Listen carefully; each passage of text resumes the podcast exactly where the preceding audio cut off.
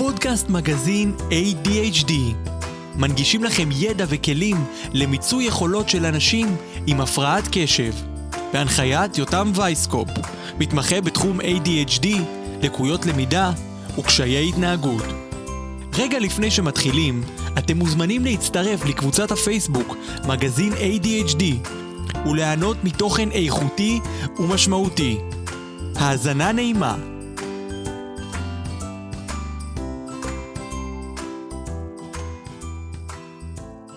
טוב, אז שלום לכם. אנחנו בפרק השישי של פודקאסט מגזין ADHD, והיום אני שמח לארח אותך, ליאור החיים.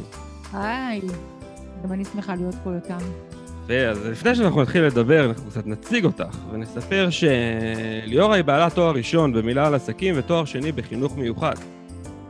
אימא לארבעה מתבגרים, שירתה במשך 25 שנים כקצינה באגף התקשוב בצה"ל, בכלל זה תפקידים שונים בפיקוד על אלפי חיילים.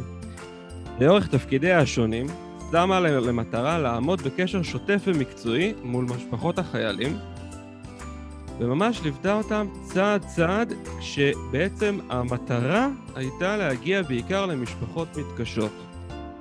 זאת מתוך מטרה שילדיהם יוכלו לעבור שירות משמעותי בצבא, ואחר כך להפוך להיות אזרחים משמעותיים לעצמם ולחברה. לפני שלוש שנים פרשה מהצבא, וכיום היא בעלת קליניקה פרטית באזור כפר סבא לייעוץ וטיפול במתבגרים של העולם החדש. כך אה, את, אה, ליאורה, מגדירה זאת. נכון. בנוסף, ליאורה מרצה בתחום, מדריכת, מרצה בתחום מדריכת מיניות, בעלת תעודת הוראה בחינוך מיוחד, ובקרוב תתחיל לרכז את תחום החינוך המיוחד באחד מבתי הספר התיכוניים ברעננה. נכון. בימים אלו, זה כיף לדבר עלייך בגוף שלישי כי את לא פה, אבל בסדר, אנחנו שומרים על אותם הכללים, כן? בסדר. בימים אלו את מסיימת, אה, אני עובר מגוף שלישי לזה.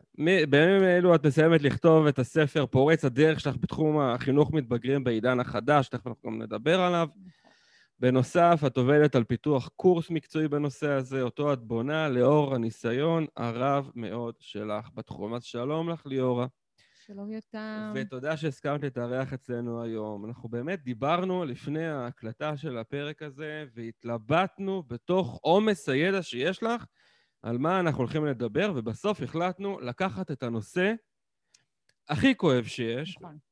שבעצם קשור לנושא של דחייה חברתית בכלל, ודחייה חברתית של מתבגרים עם ADHD בפרט. נכון. אז ליאור, אני רוצה שתספרי לנו, לפני שנדבר על הנושאים הכואבים האלה, על uh, מקרה אחד uh, מתקופת השירות הצבאי שלך, שאת מרגישה שהצלחת לעשות שם עבודה משמעותית עם חייל, חיילת והמשפחה. וואו. אז קודם כל, אה, כיף להיות פה ולשוחח איתך על נושא ממש ממש ממש חשוב וקריטי ומשמעותי. ואני חושבת שהוא נוגע בהמון המון אנשים, ואין היום אה, הורה או מתבגר שלא אה, מתרועע או נפגש עם ילדים שיש להם בעיות קשב וריכוז, או ADHD, איך שקוראים לזה. והיו לי, לשמחתי, המון המון אתגרים שהצבא זימן לי להתעסק עם, ולטפל במתבגרים. אה, שנמצאים אה, עם בעיות קשב וריכוז, ואחד המקרים, היו לי המון, אבל אחד מהם שככה אני במקרה עכשיו עלה לי לראש, זה איזשהו חייל שהוא גם היה נער מקם, שגם על זה נדבר. מה זה מקם? מקם זה, האוכלוסי, זה אוכלוסיות סיכוניות, אוכלוסיות אה, שלרוב אה, מגיעות מסוציו-אקונומי נמוך, אבל זה לא רק. אה, אבל גם, גם על זה אנחנו נדבר בהמשך, כי גם ל-ADHD יש, אתה יודע, זה עוד, עוד פקטור בתוך כל הסיטואציה הזאת. והוא הגיע אליי אחרי שהוא היה בכל מיני מקומות בבסיס. זאת אומרת, הוא היה אצל כל מיני מפקדים, ובכל מקום שהוא היה, אה, הוא לא הסתדר. הוא לא הסתדר, הוא לא הסתדר, ובסוף הוא הגיע אליי כש"ג.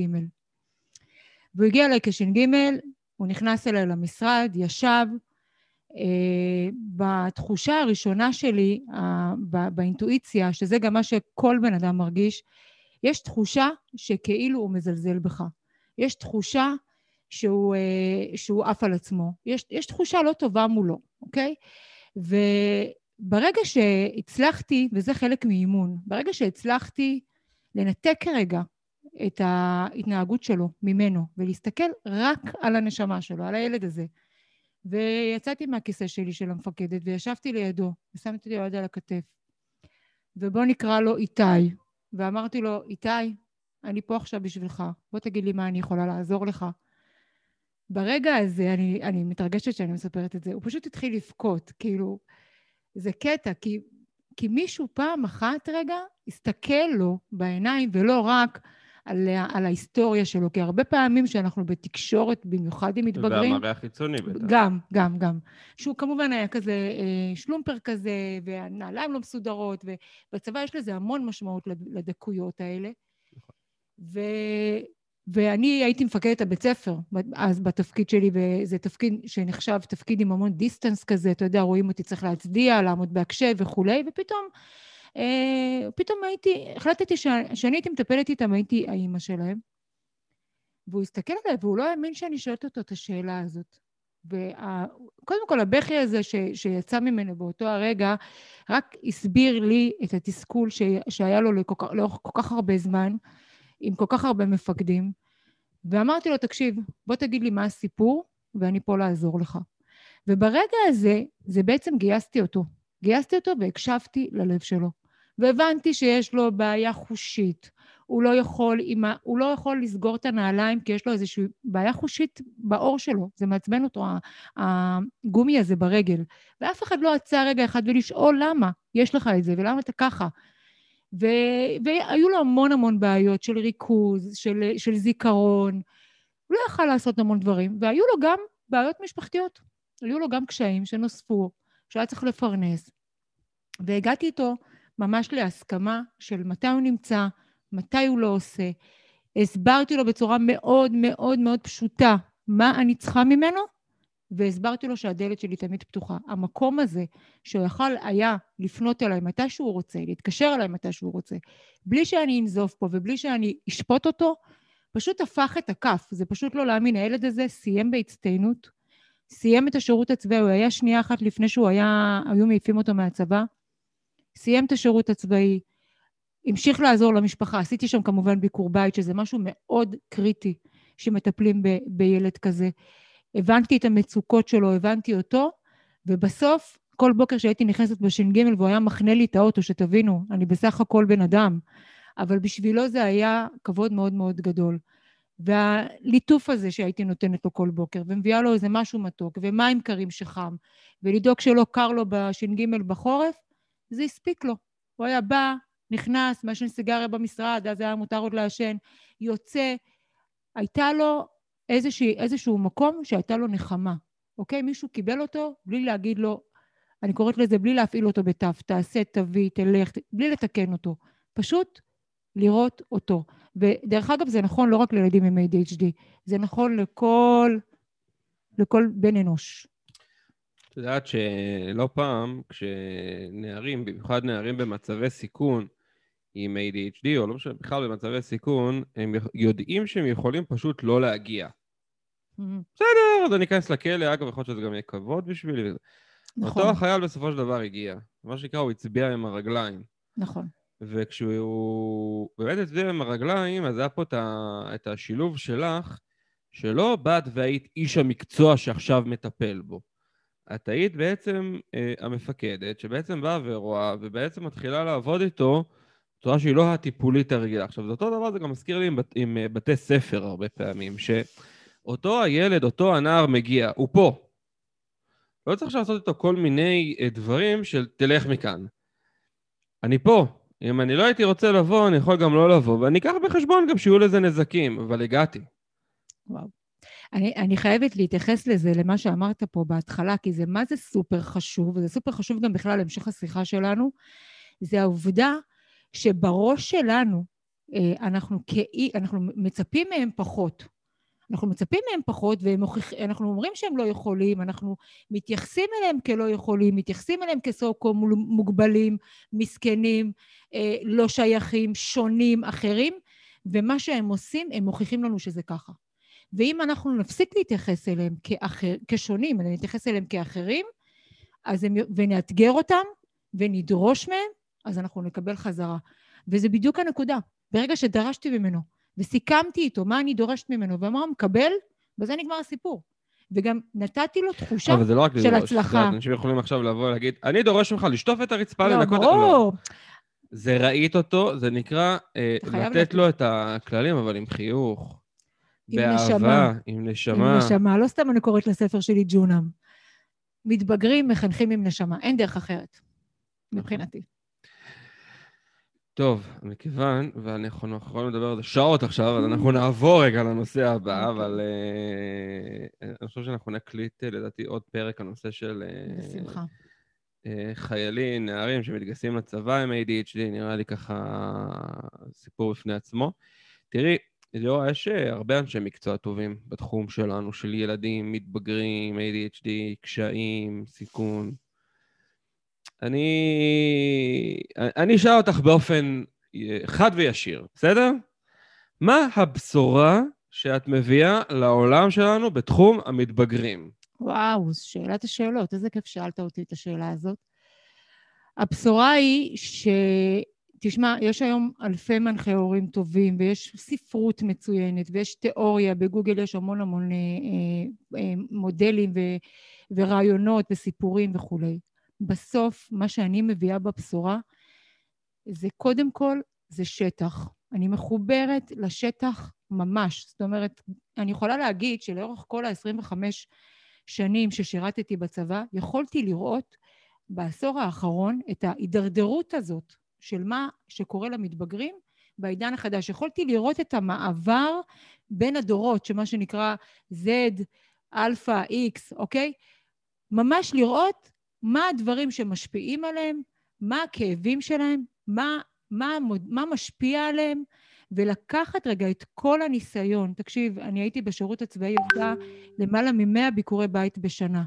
זה ניסיון שפתח לי את כל ה... להסתכל על כל ההיבטים של הנפש ולהבין משהו אחד, שבעידן שבו אנחנו נמצאים, אנחנו צריכים להגן על הנפש. אנחנו לא יכולים לשנות את העולם, אנחנו לא יכולים לעצור את הקדמה הטכנולוגית שמתקדמת בקצב מטורף. הנפש לא יודעת לספוג את זה, הנפש לא יודעת להגיב לזה נכון, ואנחנו צריכים לייצר חוסן, לא רק במילה חוסן, צריך לדעת איך נוטעים שם שכבה, אני קוראת לזה כמו ספוג על הנפש שלהם, שהספוג הזה הוא בעצם ההנכחה ההורית, נקודת הייחוס שתאפשר להם בבגרות שלהם לשפוט את המציאות בצורה נכונה, שתהיה להם איזשהו, איזשהו עוגן שממנו הם יוכלו להסתכל על העולם ו, ו, ולדעת מה נכון, לא נכון, לדעת לבחור, כי היום מתבגרים לא בוחרים, היום מתבגרים לא מעדיפים, היום מתבגרים לא חושבים, היום מתבגרים לא מרגישים, היום מתבגרים לא עוצרים, הם גם לא מתכננים. וכל הדברים האלה, אם אנחנו לא נלמד אותם ולא נמצא את זה לזה, אצלהם... אני קורא לזה חלולים. זו מילה לא נעימה חלולים, אבל, אבל יש שחיקת רגש מאוד מאוד חזקה, ואם אנחנו לא ננטע להם, ממש ממש בשכבת, אם אנחנו גם לא נהיה שם ראשונים דרך אגב, אז הרחוב יש שם לפנינו, ועל זה אני מדברת בספר שממש מסביר על שיטת מגן הנפש, זו השיטה שאני פיתחתי לאורך השנים, והיא שיטה פרקטית. מה הבשורה? פרקטית, מחוברת לשטח, מציאותית, וגם לא פשוטה. ואין הוקוס פוקוס. מכירה את המושג להכיל? Mm-hmm. מה עמדתך? וואו. תקשיב, להכיל זה מושג מאוד מאוד גדול, שאם אנחנו מדברים עליו בעולם האימוני, שגם, דרך אגב, הבשורה שעליה אני מדברת, זה שהיום מדריך הוא לא יכול להיות רק מדריך הורים, הוא צריך להיות מאמן, הוא צריך להיות מנטור למציאות החיים. והכלה באה עם המון המון מנגנונים של הקשבה, שגם למילה הזאת יש, אתה יודע, הקשבה. הקשבה, יש לה כל כך הרבה ממדים שאנחנו, שאנחנו צריכים להיות קודם כל בסוג של ללמוד, אני אלמד את זה בקורס שאני מפתחת, את כל 360 המעלות של הקשבה, אחד. שתיים, הכלה צריכה קודם כל לשים אותי במקום של ריקות. אני לא יכולה להיות מכילה אם אני נמצאת בשיפוט, אם הראש שלי מלא בדעות, במחשבות, ברעיונות, בדעתנות, בידענות, והאימון הזה של לנטרל רגע את האגו, להיות בריקות, רק הוא, שאני ממש ריקה, שהכוס שלי ריקה, אני יכולה להיות מכילה. וזה אימון של איך, איך מגיעים לשם, וזה בדיוק הבשורה שלי, דרך אגב, אבל איך עושים את זה. אני חושב שהרבה פעמים מדברים על המתבגרים עם ADHD, על הנושא הזה של צריך להכיל אותם. אני mm. חייב להגיד שאני מסתובב בעולם, ואני אוהב להגיד שאם אנחנו נכיל את הילדים, את הנערים האלה, הם יאכלו אותנו אחר כך. קצת התבלבלנו עם המושג של נכון. ההכלה. אנחנו פותרים להם, אנחנו מצילים אותם, אנחנו לא נותנים להם להתמודד, אנחנו לא זה, ואז פתאום מגיעים לאיזושהי נקודה ואומרים, אוי, הוא לא יודע, אין לו מיומנויות, אין לו כישורים, אין לו זה, מדביקים עוד איזה תווית ככה ADHD, נכניס לזה גם בעיה התפקודים הניהוליים. רגע, שנייה, יש כמה סטיילים לפני, של חלאס עם הלהכיל הזה. נכון. איפה הלדרוש? איפה ההתמודדות?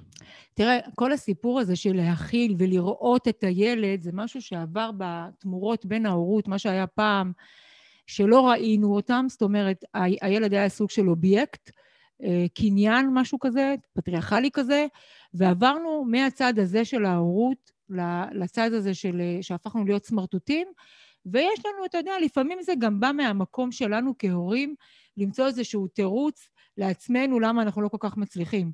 אבל אני חושבת שלהכיל אותם זה לראות אותם, זה לא לשים עליהם תגיות ולהגיד, אתה כזה וכזה. אף אחד בעולם, המחנה המשותף של האנושות הרחב הוא שונות. ואין אף אחד שדומה לאף אחד. וזה מה שאנחנו צריכים להבין, משם אנחנו צריכים להתחיל, אוקיי? אז יש לו קשב וריכוז, או אין לו...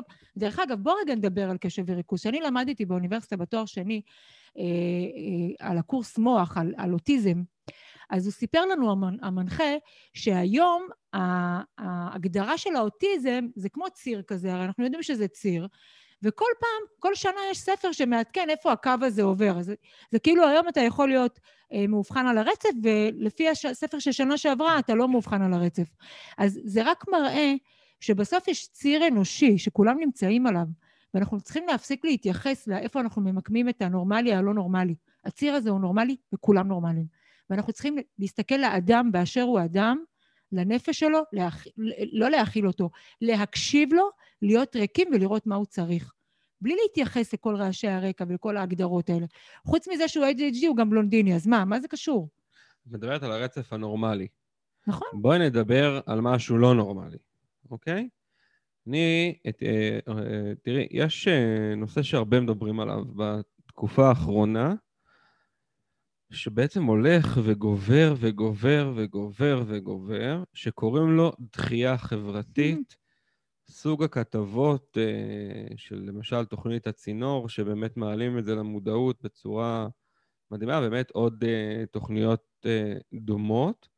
יש את ים מ... של חברים, כן. שירי.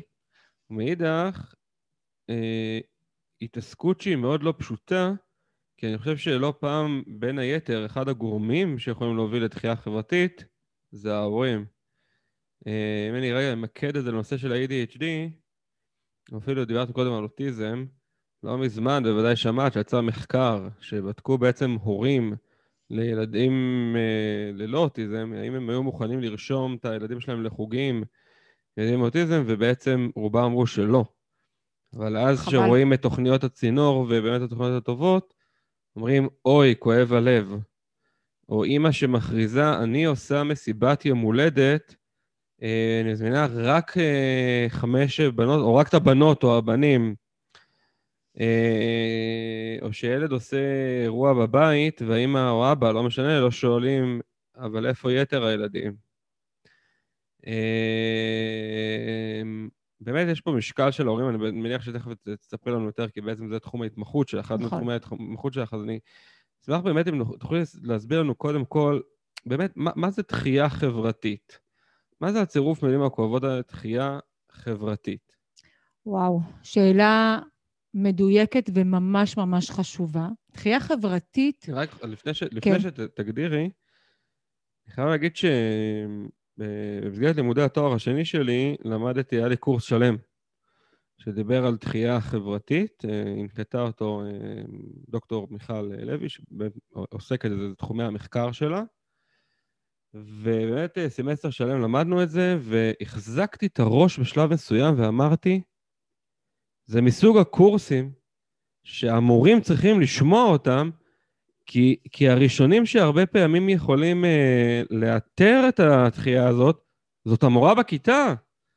נכון. שיכולה הרבה פעמים לא לראות את הדבר הזה, ו- נכון. ולהעביר את הילד תהליך כואב, שאני לא יודע, אולי תוכלי גם לגעת בזה, שאני לא יודע אם יש לזה בכלל מרפא לדבר הזה, וואו. לפצע הנפשי הזה. וואו, וואו. אז אם תוכלי באמת להגדיר לנו מה, מה זה התחייה החברתית. אז קודם כל, תחייה חברתית, אנחנו חושבים, אנחנו נוטים לחשוב שתחייה חברתית זה שלא הזמינו אותך ליום הולדת, או שהוציאו אותך מהקבוצה בוואטסאפ, או שעשו עליך חרם. תחייה חברתית היא כל הדברים האלה, אבל תחייה חברתית, בדיוק כמו שאומרים שהטרדה מינית היא סובייקטיבית, זה כנ"ל גם לגבי תחייה חברתית. תחייה חברתית תלויה גם בנפש ההיא של הילד ש, ש, שחווה אותה, בסדר? תחייה חברתית עבור ילד מסוים יכולה להיות אפילו לראות בסטורי שעכשיו כמה חברים נפגשו ולא הזמינו אותי. זה גם סוג של תחייה חברתית. תחייה חברתית במחקרים שאנחנו יכולים לקרוא בספרות, מדברים אפילו על, על מחקר מדהים שעשו, שבדקו אה, אה, נסיינים שישבו בתור לקופת חולים, והגיע אה, חוקר והתחיל להתמסר עם אחד הנבדקים בתור, ואחרי שתי דקות הוא הפסיק להתמסר איתו והתמסר עם אדם שלישי. בדקו את האדם הזה שאין פה שום קשר, הם לא מכירים, בסך הכל התמסרו דקה אחת, והסיפור הזה נצרב אצל אותו אדם כתחייה חברתית. והוא נבדק אחר כך גם ביכולת שלו אחר כך להיות פוגע, אוקיי? עד כדי כך, השטות הזאת, אתם אומרים זה שטות, בסך הכל הוא לא מסר לו כדור, אוקיי? מה קרה לאותו אדם שעתיים אחר כך שנתנו לו אופציה לפגוע חזרה? והמחקר הראה שכל מי שסו קול נדחה, בחר לפגוע בשיא העוצמה. לעומת כאלה שלא. אז דחייה חברתית היא גם תלויה, העוצמה שלה בפגיעה שלה בנפש תלויה גם באדם שחווה אותה. כי זה, זה תלוי במגן הנפש שיש לו קודם, בחוסן הנפשי שיש לו, ביכולות שלו, בהיכרות שלו עם עצמו, בהצלחות שלו, בתחושת המסוגלות והשייכות שלו. כל הדברים האלה זה הבסיס שדרכו אנחנו יכולים לייצר תחייה חברתית פחות משמעותית, פחות שורטת. תחייה חברתית זה משהו ששורט את הנפש. מתחברת אליו, זה, זה, זה, זה משהו שגורם לעלבון. וכשהעלבון מגיע, הוא בדרך כלל משתלט על ההיגיון. עכשיו, שתיקח את זה על ילד עם ADHD, שלפעמים יש לו קושי לקרוא תמונת מציאות או מצב חברתי, אוקיי? ועל זה גם אין לו היגיון, ויש עלבון ויש פצצה. יש פצצה של התקפת זעם, או יש לנו כאן כמה נתיבים. זה יכול להיות ההתקפות זעם האלה, שבדרך כלל באות לידי ביטוי בבית, ששם אני צריכה הורה ריק, ריק, שיכול להכיל, ובמקום להגיד ולהכות את עצמו ולהגיד מה קורה פה, הנה, לא, לא לקח את הכדור היום, הנה הוא שוב, אה, מה לעשות, הוא לא, הוא לא יכול להסתדר, רגע, לשאול אותו, לא מה היה, אלא מה שלומך ברגשות, איך אתה מרגיש, מה קרה, בוא תשתף אותי, והוא ישתף אותי ברגע הזה שאני אשב שם בלי קמת במצח, בלי פחצוף מאוכזב, בלי כעס, בלי כתפיים קפוצות, ואני אגיד לו, אני פה לשמוע אותך ולעזור לך. ליאורה, השלימי את המשפט. דחייה חברתית היא? שריטה בנפש. שריטה. שריטה בנפש, שדרך אגב, תדעו שאפילו מחקרים מעידים על זה שלוקח לה המון זמן להגליד, ומספיק היזכרות בסיטואציה כדי לייצר את זה ברומיניזציה שוב. מספיק שעכשיו לפני חמש שנים זה קרה לי, ואני אזכר, ומבחינת הנפש, הרגשות, מודל אפרת עולה עוד פעם. וצריך להבין את זה. צריך להבין את זה שזה קשה, דחייה חברתית זה קשה. תסבירי לנו בבקשה, האם יש קשר בין ADHD לתחייה חברתית? אני חושבת שיש קשר. אני חושבת שיש קשר בעוצמה של החוויה של דחייה חברתית בצד של הנפגע, כי גם ככה הוא הולך עם איזושהי תגית אה, שסו-קו מלכלכת את היכולות שלו. גם ככה לפעמים אנחנו לא דורשים מהם, אז תחושת המסוגלות שלהם הולכת וקטנה. אה, גם ככה הוא מרגיש לא שווה ומיוחד ושונה. אה, אז, אז החוסן שלו מן הסתם יכול להיות שקצת, לא בכל המקרים, יכול להיות שקצת באופציה להיות יותר חלש. ומצד שני, הצד הפוגעני הרי מי זה הילדים שעושים את, ה, את התחייה החברתית? מי זה הילדים שעושים את השיימינג? זה ילדים, זה, זה כמו כדור שלג, זה כמו גלגל. זה ילדים שנפגעו בעבר ובחרו לצאת למעגל הפוגענות. יש ילדים שיוצאים למעגל הפוגענות ופוגעים באחר, מקטינים את האחר ומרגישים חזקים, ויש ילדים שנכנסים למעגל של ארץ עצמי ומכניסים את זה פנימה, אוקיי? אז כשרואים אה, ילד שיודעים שהוא עם ADHD, או שהוא נראה חזותית עם קשב וריכוז, או שיש עליו את התגית הזאת של המופרע, של הקשה, של הבעייתי, אה, של הלא מצליח, אז גם יותר קל לפגוע בו. זאת אומרת, אם מישהו מחפש ברדאר את מי לפגוע, אז בדרך כלל יותר קל לפגוע בהם, ואצלהם הפגיעה היא גם קצת יותר עמוקה. את יכולה לתת לי דוגמה אה, למתבגר עם ADHD שסובל בנושא הזה של תחייה חברתית? זאת אומרת, בסוף אם אנחנו שואלים איך רואים, מה רואים, מה, מה רואים, מה זה, אם את יכולה לתת את זה אפילו דרך איזה תיאור מקרה אם יש לך. מה רואים? תראה, בדרך כלל, כשקורית תחייה חברתית, המטרה שלנו, הם יוצאים, ל, ל, הם הולכים או לאין או לאאוט, בסדר? אין זה אומר, אני הולך להרס עצמי, אני נכנס, אני משתבלל, אני בבושה, אני בהסתרה, אני מסכן, העלבון משתלט שם על ההיגיון, ונכנסים לתוך מעגל של הימנעות, של דחיינות, של כאב, אוקיי? ויש לו המון המון התפרצויות זעם כאלה בתוך הבית, ואז מהצד השני לא כל כך מבינים את זה, אז גם, אה, אז גם כועסים ומענישים, ואז עוד פעם נכנסים לעוד אה, אה, אה, כדור הרסני כזה, ויש את האאוט, אאוט זה ממש אה, אחד כזה שיותר אה, משת... יותר יוצא החוצה, זאת אומרת יותר פוגע, מרביץ, מתעצבן, בוכה, אה, מאשים את כל העולם, אני קוראת לזה פוגע בחפים מפשע, so called. אה, והמטרה שלנו בטיפול זה להביא אותם למעגל ההחלמה. זאת אומרת, להביא אותו רגע, לפתוח את זה, לשים את זה על השולחן, לדבר על הרגש. עכשיו, הסיפור הזה של לדבר על הרגש הוא קשה, כי משני הצדדים, גם של הפוגע וגם של הנפגע, יש לנו בעיה מאוד מאוד קשה של שחיקת רגשות. היום הרגשות שלהם זה אימוג'י, אוקיי? אין נשמה ברגשות. אנחנו צריכים לשים שם קצת, קצת דופק בתוך הרגש. וכשאני פוגשת ילדים שבאים אליי, הרבה פעמים באים ילדים וההורים אומרים לי, תשמעי, בהתקפות זעם מטורפות, ויש לי מקרה חדש, אה, ממש חדש, ילדה בת 12 שהגיעה אליי, יש לה אינסטגרם כמה חודשים. ואימא, והטענה של ההורים שמאז האינסטגרם הילדה איבדה את זה, הילדה בעבריינות, היא מעשנת, היא שותה, איבדו אותה, היא משקרת הרבה, היא מסתירה, ילדה בעייתית הוגדרה. ואני אוהבת לדבר אני עושה שיחה עם ההורים, ואני אוהבת קודם כל לדבר עם הילדים, אני אוהבת לבוא על נקי. אפרופו להכיל, אני לא רוצה שהמכל שלי יהיה מלא בשום דעה. אז אני מבקשת לדבר עם הילדים קודם, אני באה ריקה לגמרי. ועשיתי עם המתבגרת המקסימה הזאת שני מפגשים, ובשני המפגשים האלה הבנתי שהילדה הזאת עוברת דחייה חברתית כל כך קשה, למעלה משנה, ואף אחד בכלל לא יודע על זה. לא ההורים שלה, לא בית הספר, כי גם היום הדחייה החברתית היא מאוד מאוד מתוחכמת. דחייה חברתית היום היא לא רק אה, שיימינג אה, מעל גלי האתר.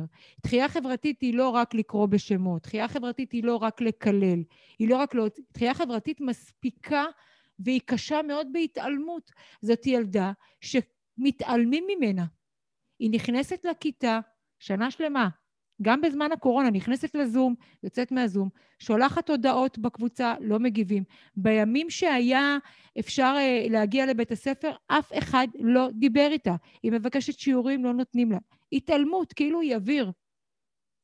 ושהיא קיבלה אינסטגרם לפני כמה חודשים, היא מצאה שמה איזשהו יחס, כי פתאום היא נורא יפה, אז התחילה להעלות סרטונים לטיקטוק ולאינסטגרם, והתחילה לקבל לייקים, ואז התחילה הקנאה.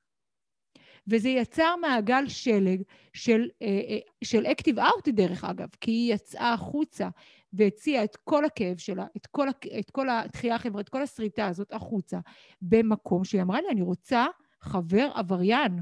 וכששאלתי אותה למה, אז היא אמרה, אני רוצה חבר עבריין, כי זה מה שאני אוהבת. אבל במפגשים אחר כך, שהיא כבר הודתה בתחייה החברתית, כבר שפתחנו את זה, ושמנו את הבושה בצד, והתחלנו לפרק את כל הרגשות, אז הבנו שהיא מחפשת חבר עבריין, כי היא רצתה מישהו שישמור עליה.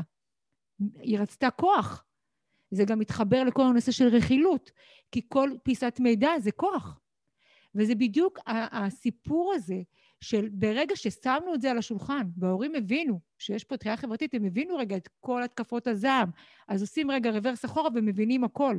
אם הם היו ריקים, פחות שיפוטיים, ואני לא, אני לא שופטת את ההורים האלה. כי זה מאוד מאוד קשה. זה מאוד קשה, כי כשאתה רואה את הילד שלך ככה, אתה, אתה לא יודע איך להגיב. זה, זה, זה, זה, זה, זה איזשהו תהליך שהורים צריכים לעבור אימונית. ממש ממש לשלוט באגו גם. ו, וכן, והילדה הזאת היום, אני גם מאמינה שבסיטואציה שבה היא נמצאת, למזלי, היא עוברת לחטיבה. אז היא יכולה לעשות איזשהו cut, אבל גם בחטיבות, אתה יודע, אתה נפגש עם חלק מהבית ספר, ואנחנו עכשיו בעבודה מול העירייה, על לראות איפה אנחנו שמים אותה, שהיא מתחילה מאפס, מחדש. גם במחיר שאנחנו נעביר אותה לעיר אחרת, כי לפעמים אין ברירה, לפעמים אין מה להילחם בזה. מה אנחנו כחברה יכולים לעשות uh, בשביל לצמצם, למנוע, לטפל בנושא הכאוב הזה שנקרא דחייה חברתית? שאלה טובה. אנחנו קודם כל צריכים להיות מודל, ואנחנו לא מודל. תסתכל מה קורה בפוסט באינסטגרם, שאני בעד להעלות דעה שלילית, ואני תמיד אומרת לכל המתבגרים שלי, תגידו את דעתכם. אל תתביישו להגיד את דעתכם, וזה בסדר שיש שונות בדעות שלנו. אבל אם תראה איך אנשים מתנסחים, ואיך אנשים מדברים, ואת התגובות האלה ילדים קוראים, ילדים קוראים, אה, וזה השפה שלהם. אם ת... אתמול היה בצינור אה, על התוכנית על איתי, על איתי ליאון, שמעלה שיח בוטה, פשוט כואב הגוף לשמוע אותו, והוא אומר, זה לא סאטירה, זה השפה שלנו. מי זה? מי זה? איתי ליאון, זה הבן של, שהוא ראפר, שמעלה אה, סרטונים ליוטיוב במילים שאני מתביישת. אה, יש בפייסבוק שלי פוסט עם ציטוטים שלו, וכששואלים אותו, אתה יודע, היה גם את דודו פארוק. דודו פארוק, לא שזה היה יותר טוב, זה מבחינתו הייתה סאטירה. פה הוא אומר, זה לא סאטירה. ככה אנחנו מדברים. אני, אני אשמח אם... את יכולה להקריא לנו? בהחלט, אני יכולה להקריא לכם. ברשותך, אני רק אפתח שנייה את הפייסבוק שלי. כי אני לא זוכרת בעל פה, מעדיפה לא לזכור. אה, אבא שלו הגיב לעניין? אבא שלו, זה מצחיק, כי אבא שלו הגיב לפני כמה חודשים בפוסט על אה, העצמה נשית, שלא צריך אה, אה, להעלות תמונות כאלה ולא צריך לדבר ככה, במילים בוטות כאלה. אז אה, אה, סליחה על הבוטות, כן? אני, יותם, אני בטוחה, אני מקווה שלא תצטער שאני מקריאה את זה בפודקאסט שלך. אה, זין ארבע מימדי, כמו שלי, לא מתאים לכוס דו-מימדי, כמו שלך, היא הבת זונה. להמשיך? או שזה מספיק? להפסיק. תני לנו עוד משהו, זה, רגע, זו הודעה חד פעמית? לא, זה, זה, זה, זה קטע מה, מהשיר. זה שיר. אה, זה שיר זה שהוא שיר. כתב, שרגע, רגע, רגע, שנייה, שנייה. שבעצם הולך לי, שהוא רוצה לשחרר אותו. הוא שחרר אותו, הוא ביוטיוב, יש לו, יש לו עשרות אלפי צפיות. בן כמה הוא? נער, לדעתי הוא בן 15. זה שיר שעבר עריכה. עריכה, אולפן. עם אולפן. מישהו מימן לו את זה. ברור, מה זאת אומרת? מי מימן לו? ההורים. אני לא יודעת, וגם יש שם אחד הדברים... ההורים מימנו לו? אני לא יודעת להגיד, אני לא רוצה להגיד דברים שאני לא יודעת, אבל אני יכולה להגיד לך שמה שיש שם זה תמונות פורנוגרפיות, בוא תסתכל פה, ממש תמונה מתוך סרט פורנו, ויש שם ממש אה, ילדה, לדעתי בת 12, שפשוט נשפך עליה נוזל זרע לפנים תוך כדי הסרט. תבינו, זה שטיפת מוח. זה שטיפת מוח. עכשיו, זה שחיקת רגש, זה תוצאה של רגשות אימוג'י.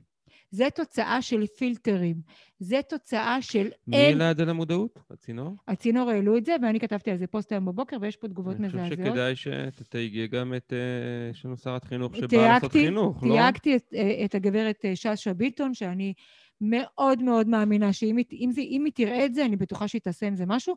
בכלל, כל הנושא של, אתה יודע, אנשים אה, עושים תוכנת הגנה לרשת. זה עובר בתוכנת ההגנה, זה חודר אותה. כי זה, כי זה סרט של ילד בן 18 או בן 15, שכתוב שם איתי ליאון בשם שלו, וזה חודר את תוכנות ההגנה, וילדה בת חמש שתעשה סרט ותראה את זה. וזה מה שהיא תצפה. ו- וזה בדיוק הנקודה הזאת של העולם שבו הם גדלים, עולם אלים, של שיח אלים, של, של תקשורת אלימה, של תקשורת מאוד מקניטה, וזה בא מהמקום שהם נמצאים, ילדים מאוד מאוד צעירים, מול הרשת, בתחושה כל הזמן של תבוסתנות. הם כל הזמן נמצאים למול משהו שהם לא יכולים להשיג. וכל הזמן הקצה הזה מתרחק. גם זה דרך אגב. אני הייתי בטוחה שדודו פרוק זה השיא. אז הנה, זה שיא חדש.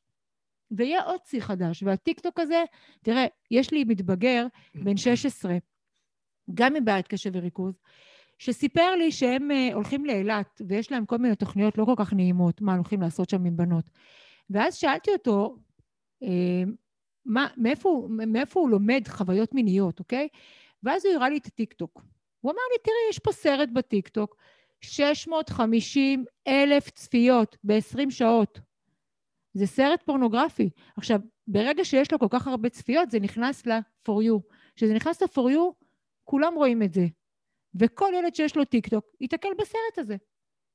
ומשם הם לומדים שיח. מה אנחנו יכולים לעשות? לתווך. אני, אה, אה, אני יודעת שאני מתעסק עם בני אור, עם הסדרה של בני אור. אז גם, גם, גם, גם בפוסט שלי אני כתבתי, אנחנו לא יכולים לעצור את השמש, זה כמו השמש, זורחת בבוקר, אי אפשר לכסות אותה. אבל כשאני שולחת את הילד שלי לשמש, אני שמה עליו קרם הגנה. אני לא שמה קרם הגנה על השמש. ואני שמה לו משקפי שמש, ויש גם שעות שאני אומרת לו לא להיות בשמש כי הוא יישרף. אוקיי? הוא, הוא בתנאי שאותו הורה, שצריך לתווך, לא יגיד, מה, כולנו היינו ילדים. לא, לא, כשאתם הייתם אה. ילדים לא היה את הטיק-טוק ו... לא, לא. אנחנו לא. אנחנו לא היינו ילדים באותו עולם. וגם פורנוגרפיה היא לא סרטים כחולים שאנחנו ראינו. חברים, זה לא אותו דבר. זה לא אותו דבר. אני לא... כל הורה שיגיד לי את זה, אני מוכנה להתווכח איתו על זה. אני חושב, אני חושב שבמקרה שלנו, זה מעבר. לתיווך. אני חושב שכבר יש פה עניינים גם שהם פליליים, ואני גם לא יודע אם מותר לשדר את הדברים. ואני נכון. חושב שגם יוטיוב אה, לא מאפשרת אה, סרטונים כאלה וכאלה, ובאמת אה, אני חושב שהכוח שלנו מעבר לתיווך, זה גם הכוח שאנחנו רואים אותו לאורך השנים של הלחץ הציבורי. נכון. שאנחנו רואים שמזיז דברים, וזה גם כאן, מה שנקרא הדיווח, ממש, להיכנס ליוט... ליוטיוב, לדווח על הסרטון, זה מה שקרה לדווח היום. זה מה לפייסבוק, שקרה. כל הנושא הזה, ואני חושב שבאמת, אה, אני בטוח שיש איזה סעיף חוק בעניין הזה, ש... של הפצת אה, חומרי פורנוגרפיה, אם אני לא טועה, משהו בסגנון, ונכניס את מער... מע- מערכות אה, האכיפה, ואני אסביר גם למה. כי אני חושב שגם בנוסף להורים, יש פה גם הגנה ממשלתית שצריכה להיות. וכשאנחנו מסתכלים על uh, השבעת הכנסת, uh, ש... איך נקרא לזה? מפלגה, זרם, צד מסוים, אומר סבלנות, סבלנות, סבלנות, אבל מתנהלים שם כמו שמתנהלים, וגם זה הופך להיות סרטון שהוא ויראלי בתוך הרשת, ועולה עוד פעם, בלי לנקוט עמדות פוליטיות לכאן וכאן, אבל עולה יאיר לפיד, ואני חושב שהוא באמת אה, נתן שם את, אה, את הנאום החשוב ביותר, שהוא פשוט מתבייש בדבר הזה, שאנחנו מדברים על סבלנות, אנחנו מדברים על קידום חקיקה, אבל אנחנו לא מתנהגים ככה, אז מה אתם רוצים מאותם הילדים שמעתיקים, שלומדים?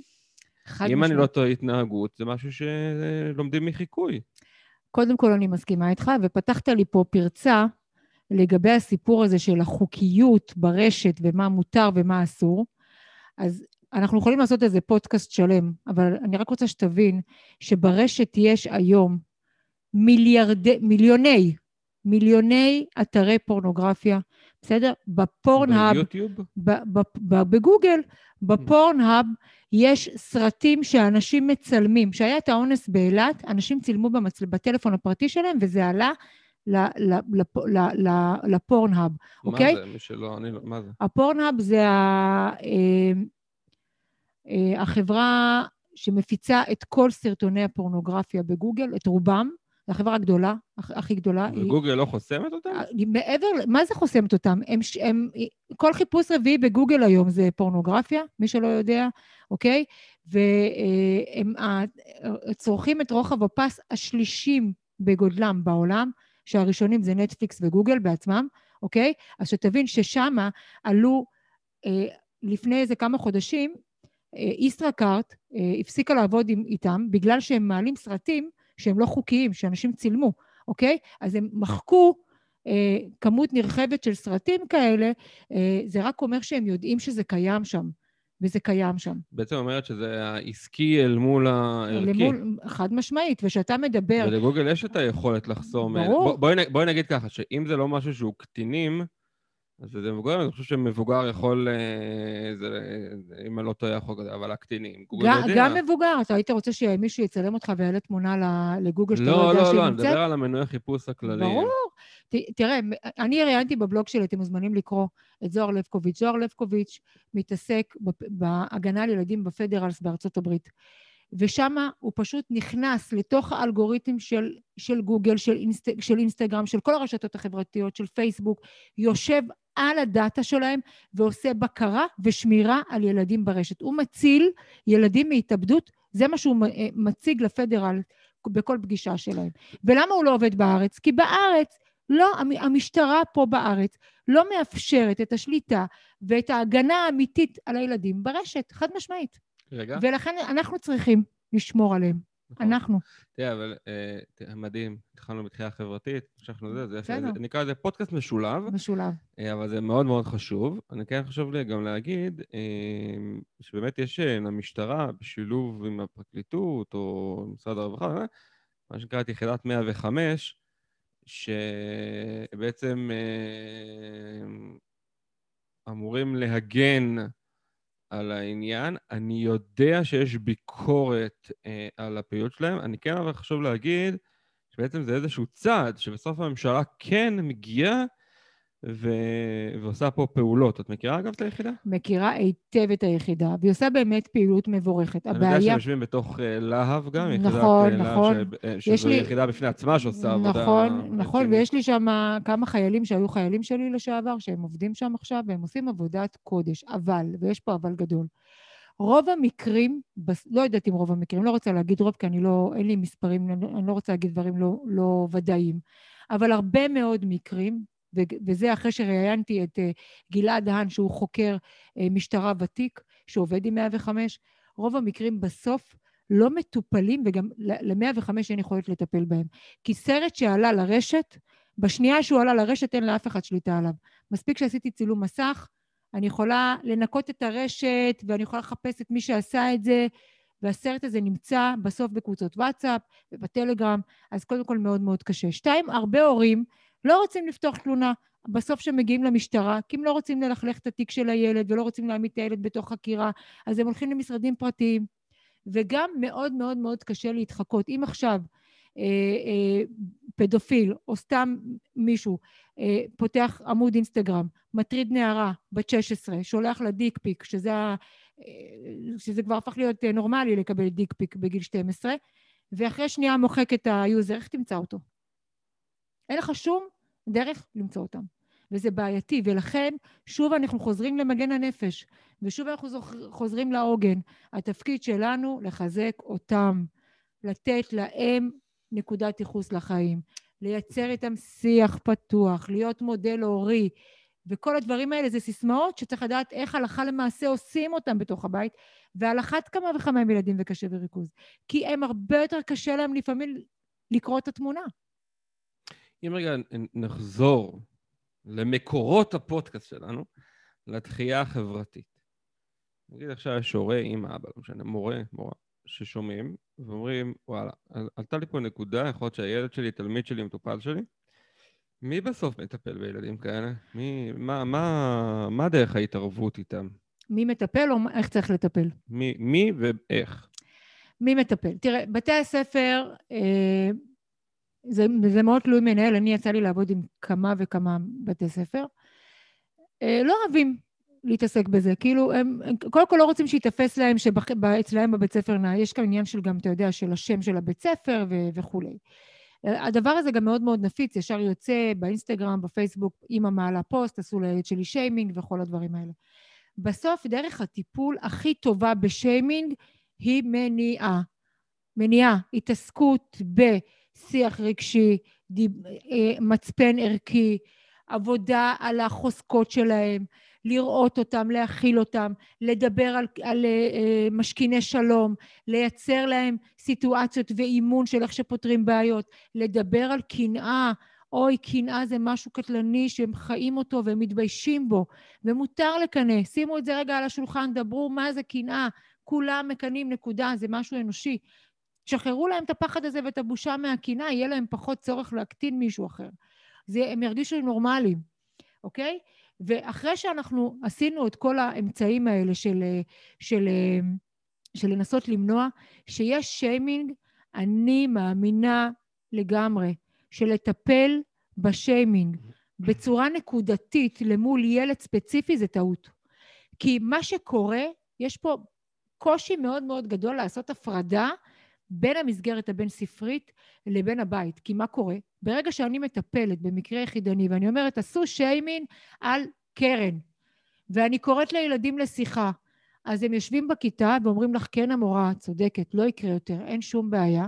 ושנייה אחרי שהם יוצאים מהשער של בית ספר, היא הופכת להיות מלשנית, שטינקרית, שוטרת, אני אראה לך מה זה, וזה כאילו להגדיל את כדור השלג, ואנחנו זה לא... זה לא אני, פרצו לי, אכלו לי, שתו לי, אני אראה לך מה זה, תזהרי ממני.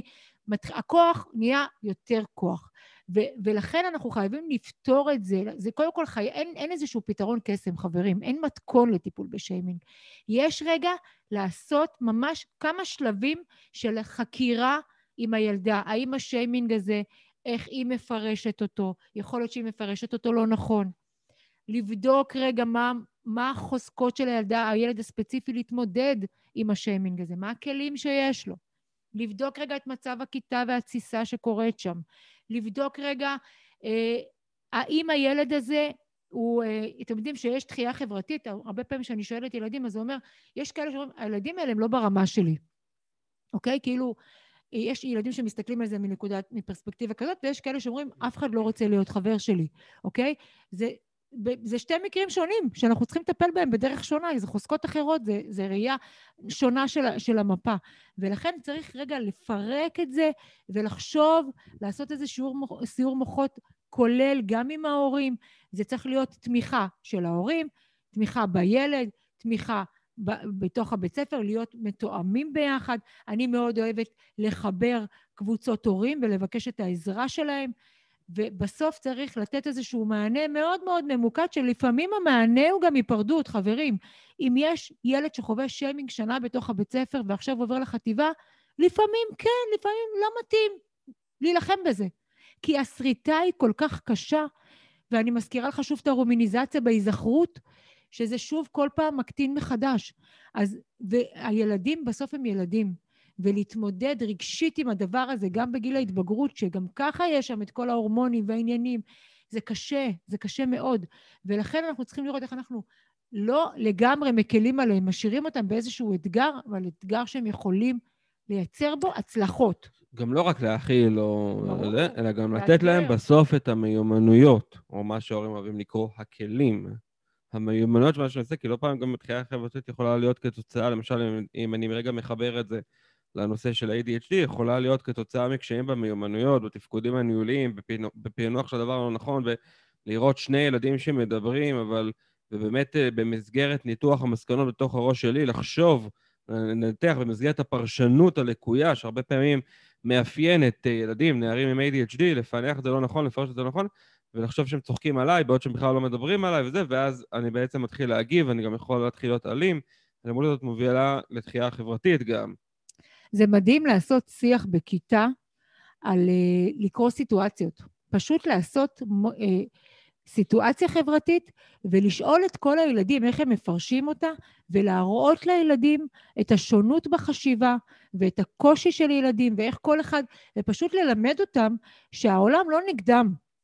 כל אחד עובד בעד עצמו, ואז לאפשר להם גם לקרוא סיטואציות יותר טוב, אבל גם לקבל מישהו שלא קורא אותה נכון, וגם רגע לאוורר את זה ולדבר על זה.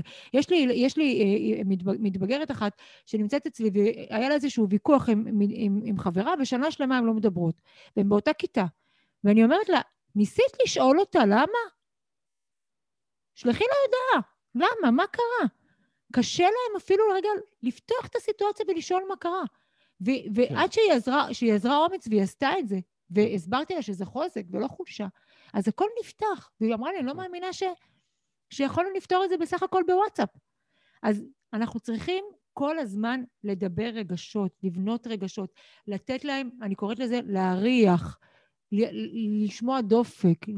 אתה יודע ש, שבגיל ההתבגרות, התפתחות המוח, אה, כל הנושא של מוסר, כל הנושא של חמלה, כל הנושא של אה, הבנת משמעות, כל הנושא של פענוח מצבים חברתיים, רגשות, מתפתח בעונה הפרונטלית במוח בגיל ההתבגרות עד גיל 24, דרך קריאה של מימיקות פנים, דרך סאונד קול, טון, טונציה של דיבור, דרך אה, קריאת אה, שפת גוף. כל הדברים האלה הם לא, הם לא לומדים. הם לא לומדים. יש אגב גם אה, מחקר שיצא לא מזמן שמדבר על זה שהרבה פעמים ילדים ונערים עם ADHD גם מתקשים בזיהוי הבעות פנים. יודעים להגיד שמח עצוב, אבל מה עומד מאחורי? כשהצגתי אותך, סיפרת על הספר שבימים אלו את מסיימת לכתוב. אני מאוד... תראי, ליאור, יש לא מעט ספרים שיוצאים. איך אומרים? כל שני וחמישי. נכון. מה, מה הבשורה עם הספר שלך? מה, מה את מביאה לנו כאן? תראה, אני אגיד לך את זה בסיכום. אולי אני רק אתקן את עצמי. שאת לא מסיימת לכתוב אותו, כבר סיימת לכתוב אותו, והוא בעריכה. כן. כן, הוא אמור לצאת, אה, אני מקווה, בספטמבר-אוקטובר. זה ספר שמדבר קודם כל על חינוך מתבגרים בעידן החדש. הוא מדבר על חינוך. ממש המילה הזאת היא קצת הלכה לאיבוד. לחנך אותם, אנחנו צריכים לחנך אותם, זה התפקיד שלנו קודם כל. שתיים, הספר הזה, במה הוא שונה? אחת הבעיות של העידן, של ההורות בעידן הזה, היא הקצב של התפתחות הדור, אוקיי? יש אה, אה, בינינו לבין הילדים שלנו, עברו כמה דורות, לא דור אחד. יש משפחות שיש להם ילדים, כל ילד בדור אחר. ואנחנו מגדלים את הילדים שלנו בתודעה של איפה שאנחנו גדלנו. הקושי הזה של לצמצם את מה שיש לי בתודעה לבין המציאות שבה אני מגדלת ילדים, זה הפער, שם יושב הכאב של ההורים. כן. בדיוק בפער הזה. והספר שלי הוא ספר שמדבר על זיכרונות הילדות שלי כילדה בתרבות איראן. אני גדלתי, נולדתי בישראל בבית מאוד מסורתי פרסי, ובית שהחינוך בו היה אבן מאוד מאוד מאוד משמעותית. ויש לי המון סיפורי ילדות על שיימינג, אני הייתי ילדה שמנה, שקראו לה פרסייה, שמנה, שחורה, אה, פרסית מידונית, אה, גבות דולצ'ין, שמנטוזה, מה שאתם רוצים. אה, חוויתי שיימינג בילדות שלי לא מעט פעמים, והמודל הזה שאני מדברת עליו זה המודל שאני קיבלתי בבית. כשאני הגעתי הביתה ואף אחד לא רצה להחליף איתי משלוח מנות, הייתי בגן חובה, באתי הביתה לבד. אימא שלי הסתכלה עליי ואמרה לי, הם הפסידו ואת תתגברי על זה. אני זוכרת את המילים, אני הייתי בת שש. היא לימדה אותי להתגבר, היא כל הזמן שלחה אותי להתגבר עם החיים. היא אף פעם לא רחמה עליי. והיא כל הזמן נתנה לי תחושת מסוגלות, ואחריות, ונחיצות. כי אם אימא שלי מאמינה שאני יכול, אז אני יכול. נכון. אם אימא שלי לא נכון. מאמינה שאני יכול, אז אני לא יכול. ואני אגיד לכם שהיה לי קשה, אבל אני חושבת שהתגברתי, ואני חושבת שהיום, מה שאימא שלי נתנה לי אז לא טוב להיום. כי היום זה הרבה יותר קשה, היום השיימינג הוא הרבה יותר קשה, בסדר?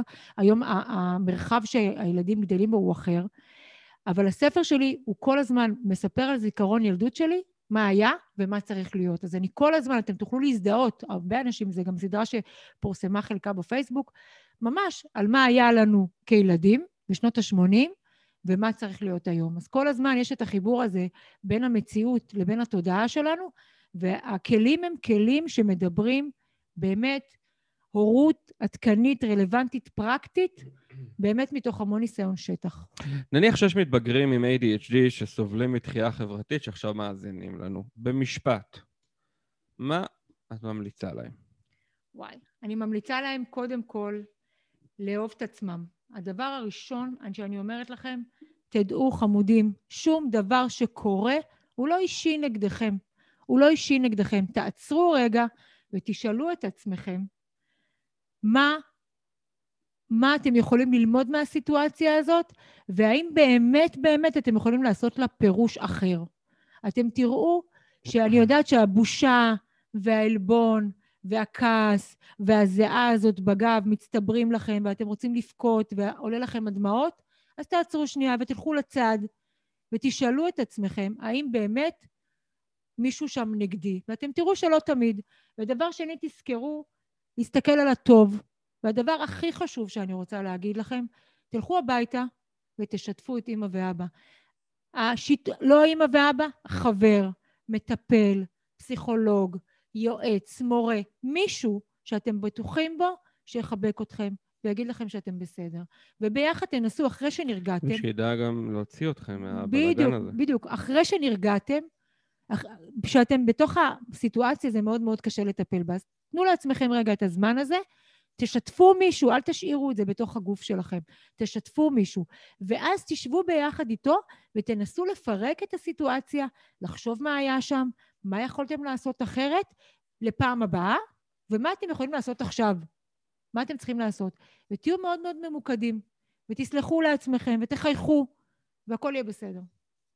ליאורה, דיברנו על נושא ממש חזק ולא קל. אני באמת, אה, אפשר לדבר עליו עוד שעות, ועוד ככה גלשנו לעוד כל מיני נושאים, אפשר להמשיך, אבל נכון. אני באמת מבקש להודות לך. כל הידע שהענק לנו, אני מקווה שתסכימי להמשיך להתארח אצלי ולשתף אותנו מהידע והניסיון הרב שלך רבה. בתחום, כי נראה שיש עוד הרבה מה ללמוד ממך. אני באמת רוצה גם לנצל את ההזדמנות בשביל לאחל לך בהצלחה רבה עם הספר החדש. אני אגב, בסוגריים, מזכיר לך שאני הראשון שמקבל אותו. תודה. אה, עם הקדשה. כן. יש לך משהו נוסף ככה, במילה אחרונה שאת רוצה להוסיף לנו? שכיף היה לי להיות פה, שאנחנו צריכים לקבל את כולם. די עם התגיות האלה, ADHD, אוטיזם, נורמלי, רגיל, כולם נורמליים. כולם נורמליים על הרצף, יש רצף, יש אופק. אני אומרת, תחתרו לאופק, תפסיקו לטפס לשמיים. יותר קל. אז אה, תודה לכם, מאזינים יקרים, שהקדשתם מזמנכם. אני מקווה שהפודקאסט היום עזר לכם. אם אתם, אה, כן, אה, אם הוא עזר לכם, גם בפרק הזה וגם בפרקים הקודמים, אני אשמח אם תוכלו לשתף, ובכך נוכל להרחיב ביחד את מעגלי ההשפעה שלנו. כמובן שאם אתם מכירים אנשים מעניינים, יכולים לעזור לנו ויכולים ללמוד מהם, אז אני ממש ממש אשמח אם תחברו אותם אליי, אז אנחנו ניפגש בפרק הבא. תודה, יותם.